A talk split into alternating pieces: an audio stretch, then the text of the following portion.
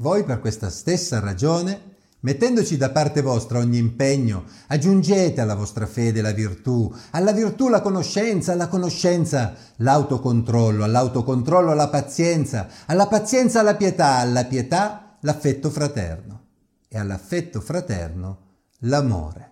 Cosa sono queste caratteristiche e come è possibile aggiungerle tutte alla propria fede? È davvero necessario?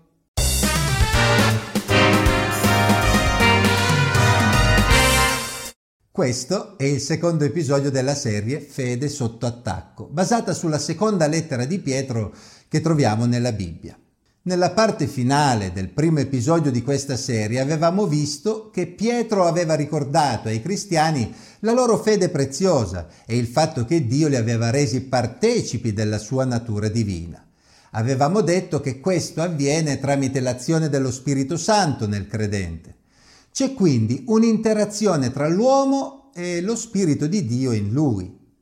Ciò significa che lo Spirito di Dio può illuminare la coscienza dell'uomo, ma non lo obbligherà a fare necessariamente la cosa giusta in ogni situazione. Nella Bibbia non è mai scritto che Dio annulli l'intelligenza dell'uomo, pertanto è necessario che l'uomo ascolti la voce dello Spirito.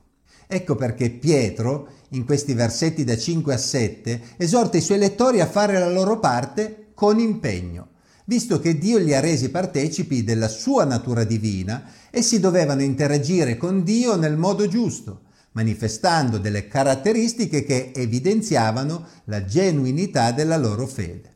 Il credente dovrebbe mettere ogni cura nello sviluppare le caratteristiche descritte in questi versi, caratteristiche che si sviluppano direi come cerchi concentrici, l'uno dentro l'altro, dalla fede all'amore. Ma è importante che il credente, basandosi sulla prima parte di questo capitolo, si ricordi sempre che non è solo. Tutte queste caratteristiche sono già a sua disposizione perché lo Spirito Santo è in lui. In un certo senso, è come se Dio ci invitasse a fare una corsa automobilistica per vincerla, dandoci però la migliore auto e il miglior pilota di Formula 1, mentre gli altri concorrenti hanno una piccola utilitaria. La fede non è un insieme vuoto. Non può essere priva di contenuto. Immaginiamo quindi di disegnare un cerchio nel quale scriviamo fede e poi disegniamo un altro cerchio al suo interno in cui scriviamo virtù, Infatti la prima esortazione è proprio quella di aggiungere la virtù alla fede, ovvero la prima caratteristica attraverso cui la fede si esprime, che è la virtù, l'eccellenza morale, la quale è l'espressione più immediata della fede, quella che ci spinge verso le opere, verso azioni concrete, verso la pratica cristiana in tutti gli aspetti della nostra vita. Sarà infatti quello il modo in cui la fede, lungi dall'essere mero assenso intellettuale, si manifesterà in modo visibile, come qualcosa che cambia l'essere umano. D'altra parte, la virtù deve essere caratterizzata dalla conoscenza, una conoscenza sperimentale di Dio nella vita di tutti i giorni, anche attraverso la preghiera, la ricerca della presenza di Dio, la lettura della Bibbia.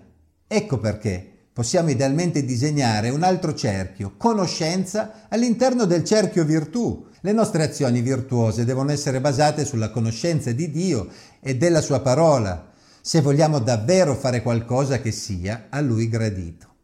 Così Proprio come cerchi concentrici si aggiungono l'una all'altra anche tutte le altre virtù, dall'autocontrollo del cristiano che non deve lasciarsi dominare dalle sue passioni, alla pazienza con la quale il cristiano è chiamato a sopportare anche la sofferenza, ad esempio. Ovviamente la pazienza del credente è un'espressione della pietà, ovvero della sua devozione a Dio, che cresce sempre di più e che si manifesta in particolare attraverso l'affetto fraterno. Infatti è proprio nei rapporti fraterni che si sviluppa maggiormente il carattere del cristiano, che impara ad amare gli altri cercando l'interesse comune piuttosto che il proprio. Quindi, aggiungendo questi cerchi concentrici l'uno dentro l'altro, si arriva al cerchio più interno, quello che dà un senso a tutta la nostra vita cristiana. Infatti, cosa saremmo senza l'amore per eccellenza, quello che Gesù Cristo ci ha mostrato sulla croce, quello di chi è pronto a sacrificarsi per l'altro? Questa struttura che abbiamo ottenuto, che io chiamo il cerchio della fede, evidenzia una realtà che deve essere chiara a ogni credente. Non possiamo accontentarci infatti di manifestare una di queste caratteristiche e rinunciare ad un'altra, perché tutte queste caratteristiche fanno già parte del cerchio della fede dal momento in cui abbiamo ricevuto la vita di Dio attraverso il suo Spirito Santo. Ciò che siamo chiamati a fare è mettere ogni cura nello svilupparle, come un seme che cresce e porta frutto. Ognuno di noi fa un percorso diverso ed è possibile che questi cerchi concentrici si sviluppino in modo e proporzioni diverse, ma essendo caratteristiche dello Spirito Santo, comunque fanno parte di noi. Queste caratteristiche sono importanti per la crescita cristiana, infatti Pietro prosegue così nel versetto 8. Perché se queste cose si trovano e abbondano in voi non vi renderanno né pigri né sterili nella conoscenza del nostro Signore Gesù Cristo.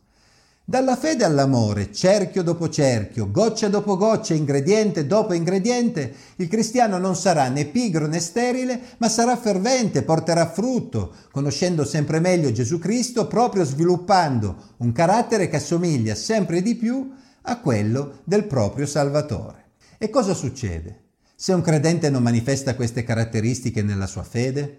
Pietro spiegò questa situazione con un'analogia che troviamo nel versetto 9. Ma colui che non ha queste cose è cieco oppure miope, avendo dimenticato di essere stato purificato dei suoi vecchi peccati. Seconda Pietro 1.9. Sostanzialmente è come se quella persona si fosse dimenticata di ciò che Dio ha fatto per lui. È come una persona miope dalla vista corta. Ma può succedere davvero? Ora, queste parole di Pietro suonano come una provocazione ironica non credo che una persona possa dimenticarsi davvero di ciò che Dio ha fatto per lui, se è un vero credente che ha ricevuto lo Spirito di Dio. Però a volte i credenti possono essere talmente presi da cose secondarie da trascurare la loro vita spirituale, la loro comunione con Dio e allora non ci mettono tanto impegno nel manifestare queste virtù cristiane. Il risultato di questa trascuratezza è una vita cristiana misera, non soddisfacente. Infatti se una persona non sviluppa bene queste caratteristiche, ma ha comunque fede nel Signore Gesù, eh, nessuno potrà comunque mettere in dubbio che Gesù è morto per i suoi peccati. La vita eterna non dipende dal modo in cui queste caratteristiche si sviluppano, ma dipende dalla persona e dall'opera di Gesù. Quindi allora perché impegnarsi? Beh, possiamo dire che se queste caratteristiche sono ben sviluppate ci accompagneranno nella nostra vita con il Signore e renderanno la nostra vita più serena fino alla fine dei nostri giorni. Ricordiamoci che il peccato nella vita di un credente porta sempre dei problemi e ogni credente che non ha cura della sua vita spirituale e di questo cerchio della fede non vivrà mai pienamente le gioie della vita cristiana. Ecco perché Pietro conclude così questa sezione. Perciò, fratelli, impegnatevi sempre di più a rendere sicura la vostra vocazione ed elezione, perché così facendo non inciamperete mai. In questo modo vi sarà infatti ampiamente concesso l'ingresso nel regno eterno del nostro Signore e Salvatore Gesù Cristo. Ho letto i versetti 10 e 11. Tutti i credenti arrivano al traguardo che il Signore Gesù ha conquistato per loro, ma c'è modo e modo di arrivare.